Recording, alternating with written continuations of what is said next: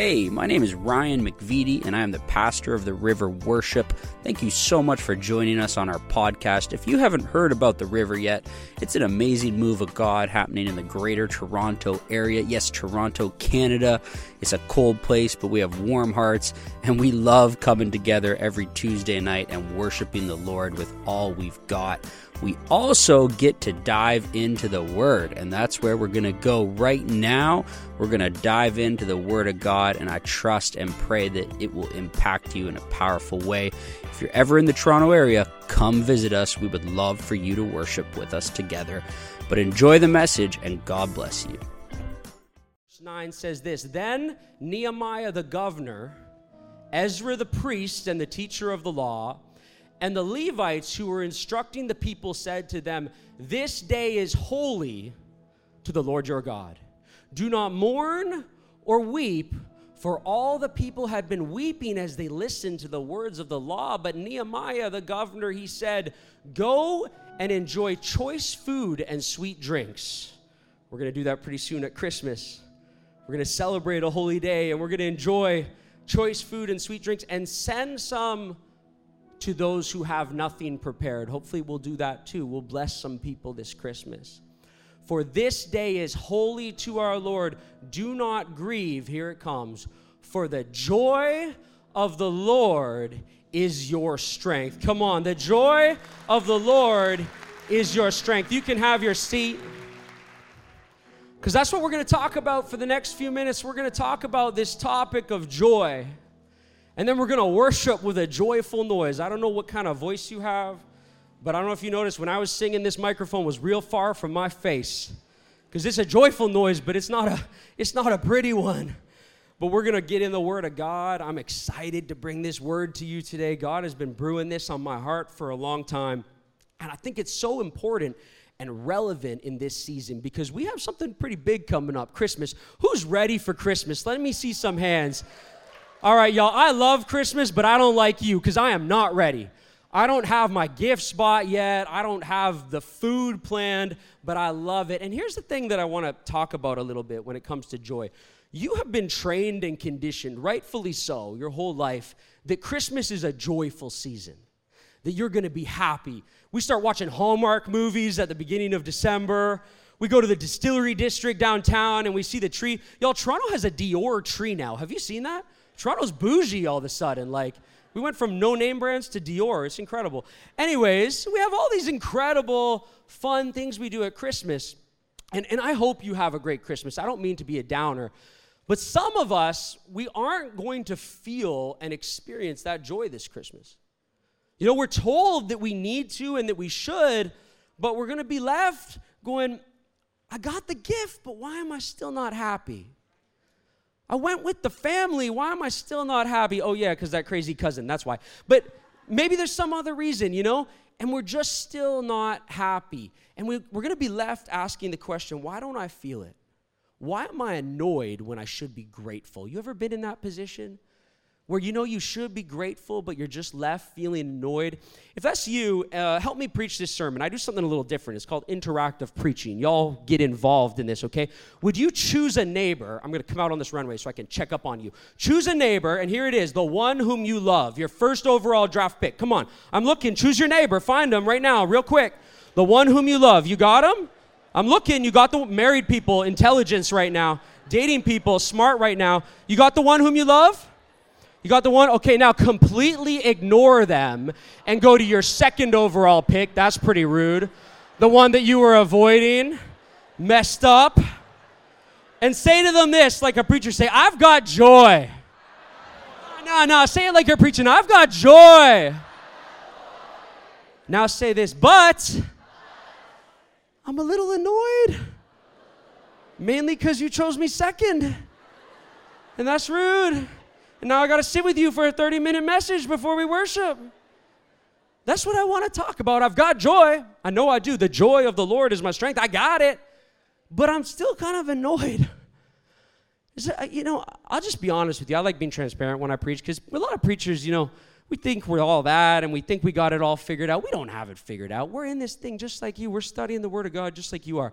I am a person that more often than not, I feel annoyed. Like it's not just the 401, the Don Valley Parkway, and the 410. Guaranteed I'm annoyed in those situations. Y'all were annoyed just a few minutes ago getting here. But I'm just a person who sometimes I feel annoyed. So I'm going to share a story with you of a time that I was feeling very, very annoyed. Um, but before I do that, it's not good to live a life annoyed. It's actually quite miserable. I don't recommend it. But there is one thing worse than living a life annoyed. You know what that is? Living a life annoyed with a happy person especially when you're married to that happy person and you can't get away from that happy person. You know who I'm talking about? Like the proverbial glass half full kind of people. Those disgusting people that you just, you know, you're annoyed and you just want to you just share a little bit and find some common ground and they just say they say things like this, "Don't worry, God's going to work it out." I know, don't tell me that right now. I know God's going to work it out. I've been to Sunday school. You know, when you're married to people like her, this beautiful woman right here, give it up for my wife Lindsay, who is just caring for our baby. It's rough. The only thing worse than living a life annoyed is living a life annoyed with a joyful person. It's not fun, it's not easy. So let me tell you this story real quick, then we'll get to the word. Um, I love motorcycles. I have my whole life. I've ridden motorcycles for, I don't know, 15 years. I'll say that because anything older would prove that I did illegal activity when I shouldn't have been. All my life, I love them. And I had this one motorcycle that I really, really loved. Anyone ride a motorcycle in here? Anyone? Yeah, all right. Be safe out there. You know what it's like. Um, this was a Triumph Daytona 675. You know, most of you aren't going to get that, but it, it, was a beautiful bike. It was a fun bike. And I know, looking at my nerdy self, you probably don't believe me. So I brought a picture. Put the picture up on the screen. Um, that's me on the bike. I know I got a helmet, and you can't verify it, but it is me, okay? And you know, I know I'm wearing a polo golf shirt and Sperry's and jeans with just one little rip in it. But I was in Bible college at the time, so that's what Baptist rebellion looks like when you're in Baptist Bible college. That's being rebellious in, in Bible college. That, that was me. And I loved this bike so much, man. I like talked to her at night, you know, made sure she was okay. I kept it clean. I love this thing so much. And I think part of the reason why I love it so much is that beautiful woman, my wife, who I just pointed out to you, Lindsay, a minute ago. Guys, this is crazy. Get this. See that little seat back there that's about four inches in diameter? For the passenger. This is a sport bike, it's not really meant for passengers. Our first date was on this motorcycle. We're talking 12 years ago. Yeah, hold on before you clap, okay? Because I went up to this girl who is absolutely way more beautiful than I should be talking to. I mean, like, it's just, if you don't believe miracles happen, just look at me, then look at her after. You'll know that God is still moving today. Miracles still happen every day. And I went up to her, I said, Hey, you know, would you like to go out on a date on my motorcycle? Because I thought that'd be cool, right? And, um, you know, we'll, we'll go on like a good long three hour ride deep into the woods, up on a mountain where there's no one else. Oh, and by the way, there's no cell service. It's so peaceful. And, you know, it's just going to be great. Ladies, young ladies, if any fine gentleman comes up to you and puts that question to you, there's only one acceptable answer, and it's no. Okay? I could have been a serial killer. A mountain forest with, with no cell service? No is the only acceptable answer. But she said yes. And now, nine years later, we're still married and we got a beautiful little baby boy. So give it up for her. Turned out I wasn't a serial killer, which is great. Because now I'm a pastor and that would have been awkward. Anyways, I love this motorcycle so much. And, and you know, I had an apartment. I was living in Southern Virginia at the time. I'm Canadian, I'm from Toronto, but I went to school in Virginia, a university called Liberty University studied there, and I lived down there for eight years. And, and I go out of my apartment one, one day, one morning, and I go to check on my girl. We're not dating yet, so my motorcycle's still my girl. And, um, and I go to check on her, and, and it's gone. It's not there. And I call my roommate up, and I'm like, bro, did you take my bike again without asking me? We, we got to stop this. And he's like, dude, I didn't take your bike. What are you talking about? It was there last night. I saw it. It's just gone. And to cut to the chase, what happened is my motorcycle was stolen. And I didn't know by who or when or how. So, you know, I call the police, and the police are like, look, man, we never find motorcycles. Like, that thing is gone, okay? Motorcycles get parted out, they're so easy to move around. It's gone. I was furious. I loved this thing. I had no money. All my money was in it. And just let, let me tell you how bad it was because I was a cheap college kid. I had canceled the insurance on the motorcycle because it was winter and I wasn't riding it. This is a 10,000 motorcycle, $10,000 motorcycle gone. I was, needless to say, annoyed, very annoyed. And Lindsay and I, we were just early on in our relationship. And, and for three days, I was the grumpiest, cruelest person that you would ever meet. And positive, stinking Polly over here is just, don't worry, they're gonna find it. I'm like, woman, don't tell me they're gonna find it. It is in a crate on the way to Dubai already. There is no way this motorcycle is going to be found. I have accepted it and I've moved on. She's like, it doesn't sound like you've moved on. and, and she just stayed positive and she's like, let's pray, let's pray about it. Three days in, I realized I didn't even pray about this. I didn't even talk to God about it. And I didn't even share with Him my heart about the situation. I was just annoyed and lashing out on everyone. And won't you know what happened next? Three days later, I get a call from the police. And they say, You're not going to believe this. We have found your motorcycle. And we're setting up a sting operation, like Hawaii 5 or some SWAT business. And, and, and we're going to get it tonight because they're going to try to sell it. And we know where they're going to sell it. And we're going to get it. Make a long story short, they got my motorcycle. The next day I got it back. They even paid me for the damages on it. And all that time, I was just mad at Lindsay for staying positive and in prayer. And look what happened. God was good, and I got the motorcycle back. That's right, which is great. But I lived through that entire season aggravated and, and, and frustrated. And the, the Lord was so good to bring it back because it wasn't just this childish like for a motorcycle. That motorcycle was my savings. And when we got married, I sold that bike and it became our 5% down payment, first time home buyers, you know, because homes are like $8 million now in Toronto. So, you know, if you're going to buy one, you got to go 5% down. And, and we sold it and got our first condo, which we would sell and buy our house. And we were so blessed by finding this motorcycle. So God is good and positive people are good. But here's why I'm telling you this crazy story. I learned a lot from her that day. I learned that she had joy despite the circumstances. And that, my friends, is a very difficult skill to master because if you're anything like me, I'm annoyed because I let my demeanor sit at the level of my circumstances. And this life is hard. This life has storms, this life has challenges, but that's what I would do. I would let let my demeanor get affected by my circumstances. But she had this joy. And as annoying as it is, she would even get to a point where it's more annoying. She would quote scripture God's working it in your favor, all things for those called according to his purpose. I get it. It's not blasphemy. It was just annoying in the situation. But she had something figured out. See, see, she had this fountain of joy when I didn't. And I, I wanted it. And that was one of the things that I found most attractive about her. And it's one of the reasons why we're married today, is because I was like, man, how do I get a joy like that? She is a joyful lady. Um, when she was delivering our baby, probably TMI right here, but I'm just gonna go for it. Hopefully she'll forgive me, lady, later. Um, she had a worship playlist going in the delivery room. The doctor walks in, he's like, well, this is a first, never seen this before. Maverick, our son, was born to firm foundation, y'all. I mean, this kid is just, he, if he ain't gonna be a pastor, I don't know who will be. Uh, she's got this, this commitment to being joyful. There's nothing joyful about pushing a human being out of your body. That, that sounds terrible. And, and I'm just really glad that I'm a man right now. Anyways, that had nothing to do with my message. But what I want to tell you is that that type of joy has a lot of power. And she has been through some hard stuff in her life. It's not that she's had it easy, but here's what she has taught me she has taught me, and this is what you got to get tonight, that we have to talk back. That we have to talk back to the enemy. It's not a one way street because the enemy, I promise you, will keep sending daggers your way trials, tribulations, and storms. You don't have to work hard to let your mind get negative. That happens almost automatically. We have to learn how to talk back to the enemy with the Word of God. That's what we got to learn to do, and that's what we're going to learn to do tonight. Um, I told you earlier that I have a son. His name is Maverick. He's 19 months old. I, I got to show you to him. Put him up on the screen. Check out this little G. Look at him right there. That's Maverick Christmas edition that was taken last week in our home.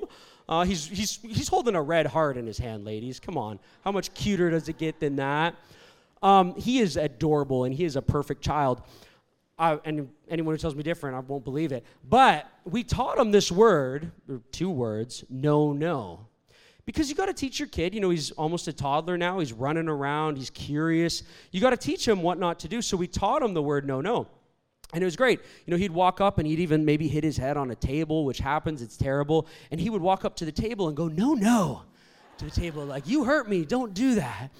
And it was all going great until literally last week, I, I told him, Maverick, stop that. And he looks at me and he goes, no, no. and I'm like, did my teenage 19 month old just talk back to me? Like, if I entered this stage, and apparently I have, we got to learn to have that childlike talk back to the devil. Some of us need to get a little attitude in the room tonight because we're these kind Canadians that just let it happen to us. Oh, well, it's just another day in my life. It's never going to get better. You need to learn how to talk back to the enemy because you know the end of his story. You know that he is under the foot of your Savior, Jesus Christ. You know that he is already defeated. And when he reminds reminds you of your past, you got to remind him of his future. Because he has already been defeated, it is guaranteed, and there is nothing he can do to stop the promises of God on your life. Nothing. I promise you that is true. So all he can do is this he can distract, he can discourage, and hopefully get you to a point where you will give up. And his best way of doing that is to steal your joy. Because when you don't have joy, it's hard to get through a day. This life is hard. Joy is your lifeline. It's what you have to have. It is one of the most valuable commodities traded today. I promise you this you could have a billion dollars, but if you don't have joy, you have nothing. You could have the title, the job that you have always wanted, but without joy, you'll just want to give it back. Joy is one of the most valuable traded commodities today.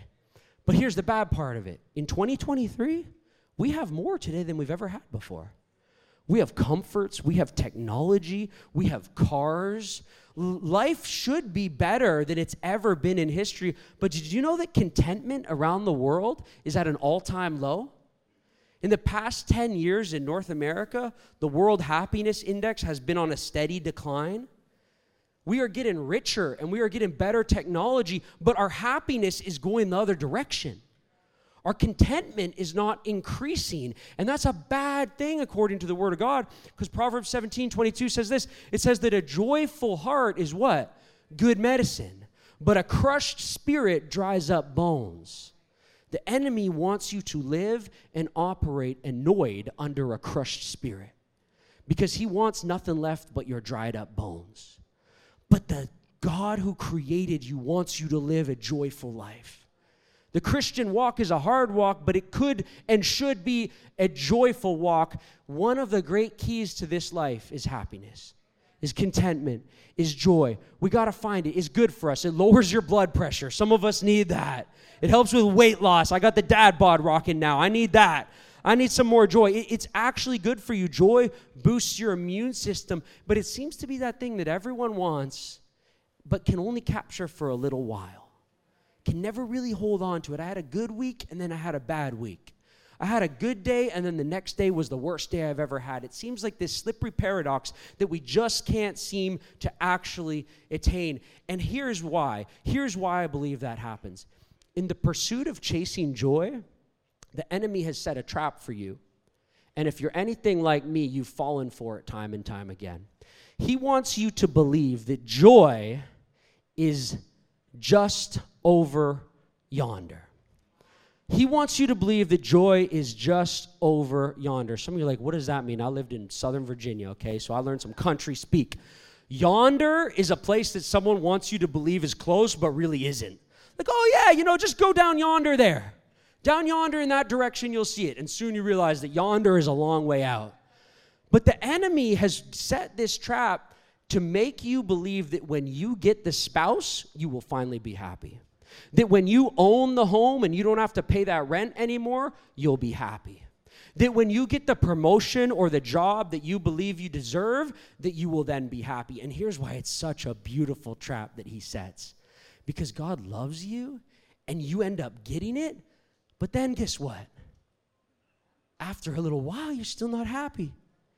And all of a sudden, your heart has turmoil in it like never before.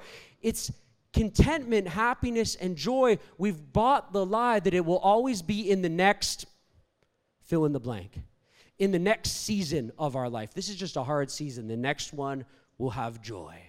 The next one will have joy. And what that leaves is us just feeling annoyed. The word of the Lord for you today, I mean it with all my heart, is this that joy does not have to be in your next season. The joy is available for you right here, right now. That you don't have to get that next thing first, that it is available and God wants you to have it. But we got to understand what it is. Joy in the New Testament, every time it's used, it's a Greek word, chara, And it comes from the root word charis. Charis in Greek literally means a gift. You got to understand that joy is a gift. Here's the thing about gifts you can't earn gifts. Gifts are are, are, are something that you don't earn yourself get to. It's something that someone gives you out of the goodness of your heart. Joy is a gift. Real joy, the lasting type of joy, my friends, is a gift from God and from nothing else. It's a gift from your maker. We can't make our own joy, yet we spend most of our lives trying. You go to chapters, you go to Indigo tomorrow, Barnes and Noble, whatever it is, you will find a hundred self-help books of how to be happy, how to be content, how to live a joyful life. Let me just give you a little tip. If just one of those worked, there wouldn't be 99 more. But there is one book that does actually tell you how to have joy. There is one book that is the greatest book written of all time.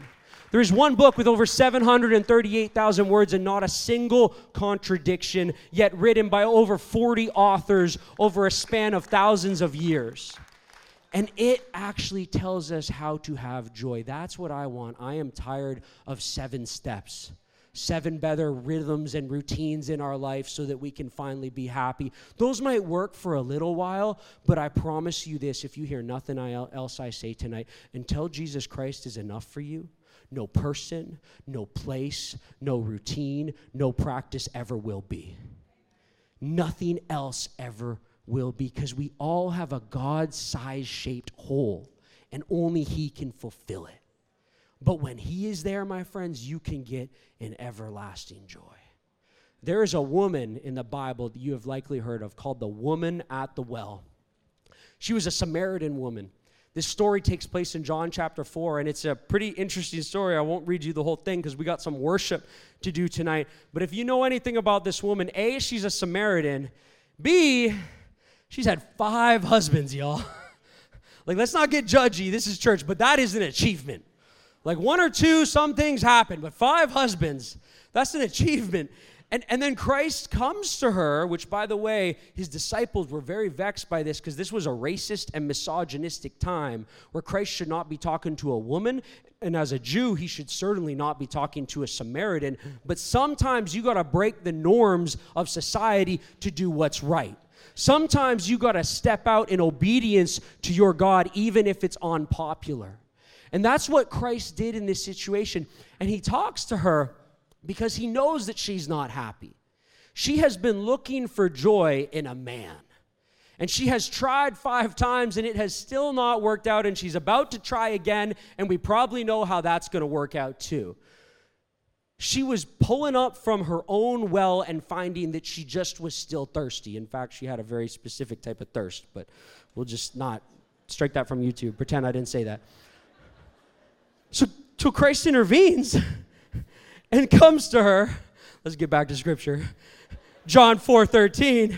And he says this He says, Everyone who drinks this water, the water that comes up, the physical, tangible water out of that well, will be thirsty again. Anyone who drinks the water of this life, those things that you think are going to make you happy and give you contentment and joy, I promise you, you'll still thirst again. Christ tells that to you because he loves you and he wants you to know that. He says that to her, but then verse 14, here's the good news. This is the gospel. But whoever drinks the water I give them will never thirst. Indeed, the water I give them will become a spring of water welling up into eternal life. That should get somebody excited because that's the type of water that you have access to. a type that springs up into eternal life, eternal joy. What this teaches us is that He and He alone is the source of our joy.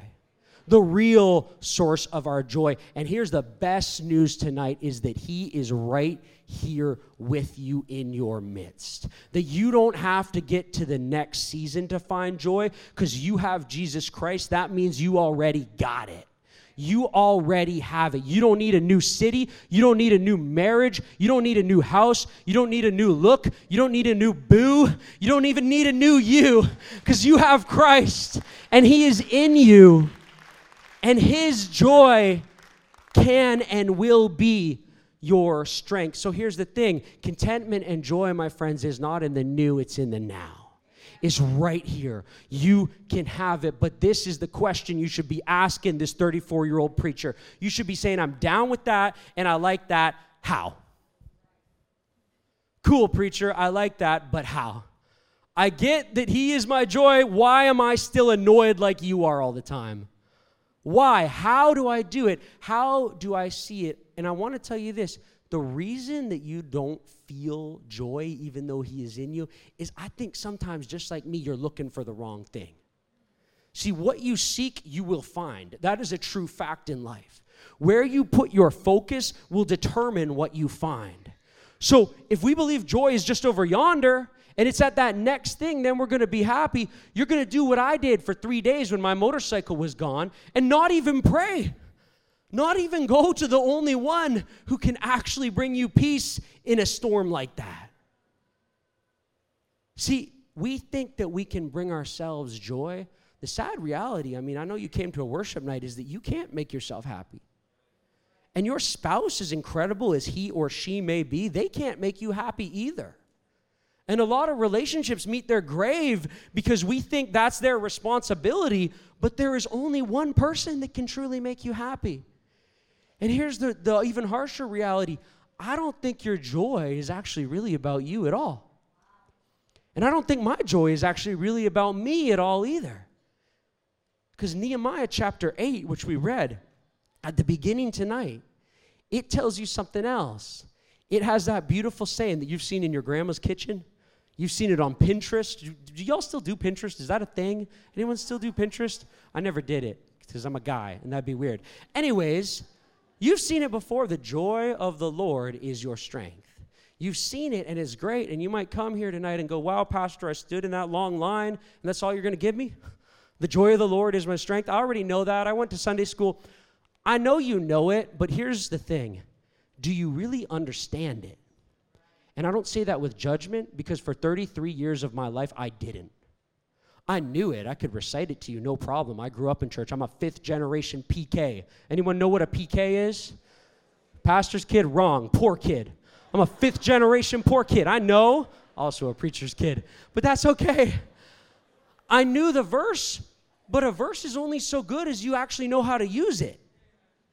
And here is the thing you got to understand the context of this verse because that's only part of one verse. What's happening here is that the Jewish people have just been defeated by the Babylonian Empire. And Jerusalem has been destroyed, Judah has been defeated.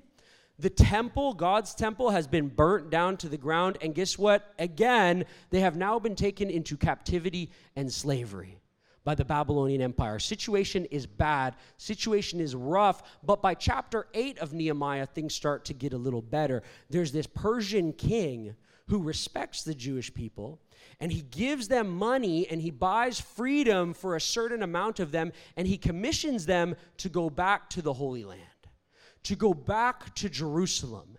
And he asks them to rebuild that city. And he does this at God's call, at God asking him to do it. And that's where we are here in chapter 8, in that verse that we read. We're going to read it again in, this, in a second.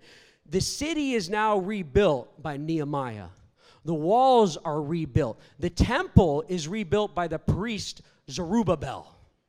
If any of you are pregnant, I'm pretty sure that name is available. Zerubbabel. Don't recommend it. Your kid's probably going to get beat up a lot. But it's available, Zerubbabel. The priest has rebuilt the temple. Ezra, the writer, the author of the book of Nehemiah, he has rebuilt the people's hearts because they were for a whole generation in slavery. He has rebuilt their hearts. And for the first time, this is it, for the first time in an entire generation, imagine that, a generation, the word of God is being read. For a whole generation, it was banned and not allowed to be read. And God's city is rebuilt, and they are being faithful and they are abiding in God's word. And, and when they read his word, they realize how far they have fallen, and they're crushed, and they're sad, and they want to repent, and they're confused. And then Nehemiah steps in and says this in verse 9 he and Ezra the priest, the teacher of the law, and the Levites who were instructing the people said to them all, This day is holy to the Lord your God. Do not mourn or weep, for all the people had been weeping as they listened to the words. Nehemiah said, Go and enjoy that choice food we talked about, the sweet drinks, and give to those who don't have it, with nothing prepared, for this day is holy. Do not grieve, for the joy of the Lord is your strength. And you're like, Preacher, why are you repeating this again? Because I had this verse wrong my entire life. I thought what this meant is when I don't have joy, all I need to do is reach up to God and grab some of His and let His joy be my strength. And that might pass the sniff test, but here's a problem. How? I mean, I tried when I was annoyed.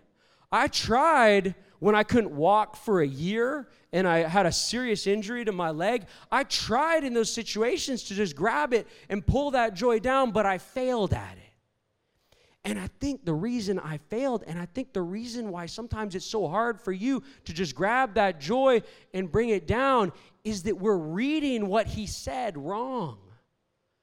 I'm not sure that that even works, that we can just pull joy down from God. Who are we to just, just pull something down and have it and take it from God, especially when we're annoyed. That's the last thing we want to do when we're aggravated and when we're annoyed right now.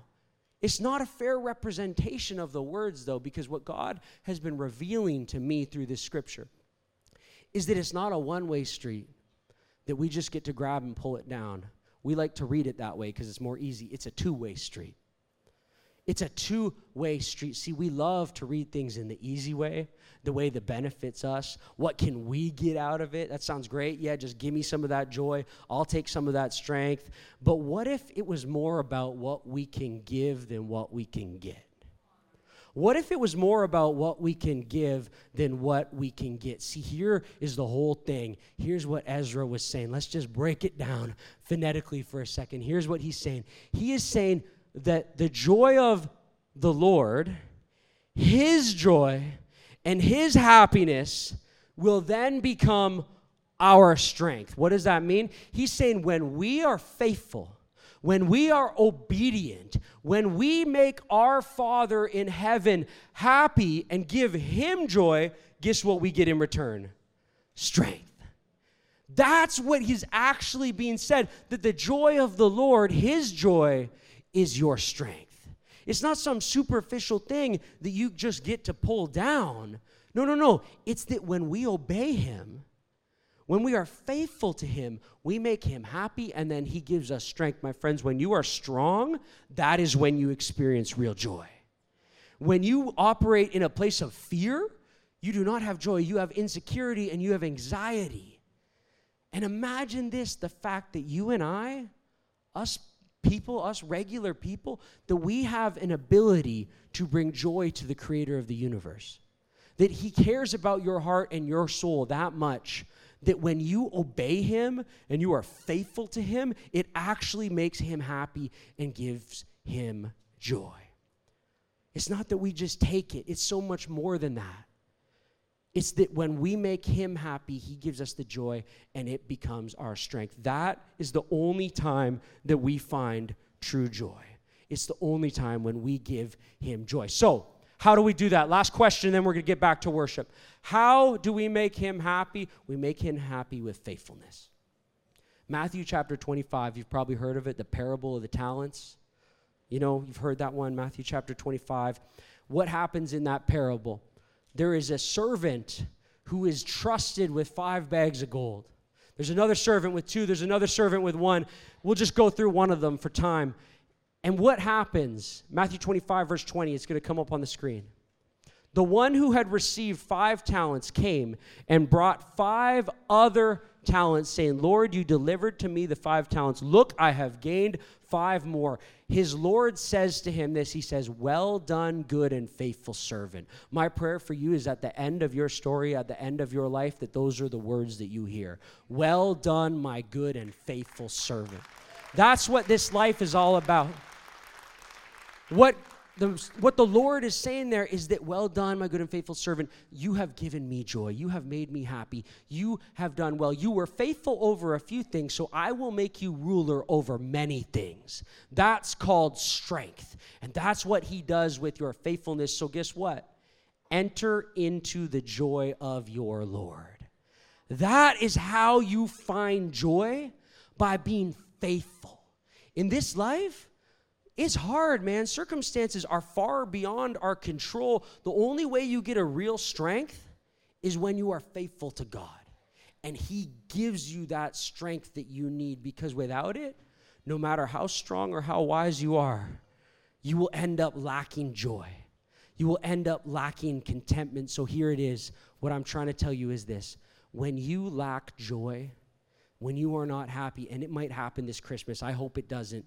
But when you have the party and you're still not happy after, when you got the gift, when you bought your kid the gift that you thought they were gonna love so much and they looked at it for two seconds and you looked at your credit card statement and wow, I went in debt for two seconds. When that happens to you, you need to understand that joy, my friends, is not just over yonder. Stop looking to the next season and start looking at the one who is the author of your story. Stop worrying about what the next page is going to be and start worshiping the one who writes every single page in your book. It's faithfulness that is the key to joy. Joy is not just over yonder, it's just over you. It's not just over yonder, it's just over you. It's not about what you can do to make yourself happy. It's about what you can do for your Lord to make him happy. And to give joy to the Lord, my friends, I promise you, is to receive it in greater measure. There is nothing you can do that will bring you more fulfillment and joy than to make him happy. You don't need that new house. You don't need that new job to be happy. Those aren't bad things. I hope you get all of them. You don't need that new city to move to. You don't need that new church. You don't need that new pair of kicks. That's my weakness. I'm just confessing to you right now. You don't need that new pair of kicks to be happy. What you don't even need a new you or a new look. Here's what you and I need. We need a new master. We need a new master. We got to stop worrying about what we're going to get and start worrying about who we're going to serve. Because when you serve Him, when you are faithful to Him, you receive the joy of the Lord and you get His strength. So, would you stand back up to your feet? Because we're going to go back into a time of worship. We're not done. This is the best worship of every night. You know, it's Christmas, and I think about this often. How come for one month of the year, we can play songs about Jesus in Walmart, Shoppers Drug Mart, on the radio, and it's not offensive, it's just beautiful, and no one really has a problem with it. But then for 11 other months, it's, it's not acceptable. And we need to keep Christ in our box, and we can't have him at the workplace. We can't have him all these other places. Let me tell you why. Because at Christmas, the image of Jesus is just a baby, a baby who is a savior a baby who came to save us. No one has problem with a savior. But when Christ grows up and becomes a man, now he becomes your Lord. And we got a lot of problems with Christ being our Lord. Because then we actually have to obey him and we have to listen to his teachings. But you got to understand this tonight that he is not just the sweet baby Jesus in a manger. He is the resurrected king who defeated death, hell, and the grave and gave up his life for you. Not for the church, not corporately, for me, for Ryan McVitie's shortcomings, for my transgressions, for your sin. He went up on that cross and he had nails driven through his hand. He made himself of no reputation because he wasn't concerned about his reputation, he was concerned about yours. And he still is concerned about yours now today. So you got to understand, he is a good God and he is for you. And if you will choose to serve him, he is a faithful master and he will reward you. To give joy to God is to receive it in greater measure. And he loves when you worship him. He loves when you shift your eyes upon him. He is good and he is the only one worthy of it. The very fact that you have breath in your lungs tonight is a testimony of the goodness of God. There was someone in the room that that car should have taken you out. But he moved plans, he moved traffic. That's my story. When season one of The River ended, my wife was pregnant, and I was driving to North Carolina where she was, and a drunk driver drove the wrong way on the interstate and hit my car head on. He was driving 100 miles an hour. I shouldn't be standing here right now, but I have a good God who loves me and wanted me to meet my son and be his father. You have a good God who loves you. And you might not have a dramatic story like that that you know about, but I promise you, you have a whole bunch of them that you just haven't heard about yet. He loves you, He cares for you, He protects you, and He is good. And if you ever doubt it and you ever get annoyed like grumpy Ryan McVeety, just stop for a minute and look back at his goodness. Look back at what He has done for you. Look at the people in your life who still love you unconditionally. Look at the fact that you have a roof over your head. My friends, He is a good God. He is for you. He is the only one worthy of your service there is so much evidence of his goodness. And if you will be faithful to him, it will bring him joy, and then he then promises to give you strength. That is the whole sermon in a sentence. And I promise you, the promises of God are yes and amen. They are true and they never return void. That is a promise he has spoken over your life. And there is no reason not to believe him. In fact, he is too good for us to not believe him this Christmas. Let's worship.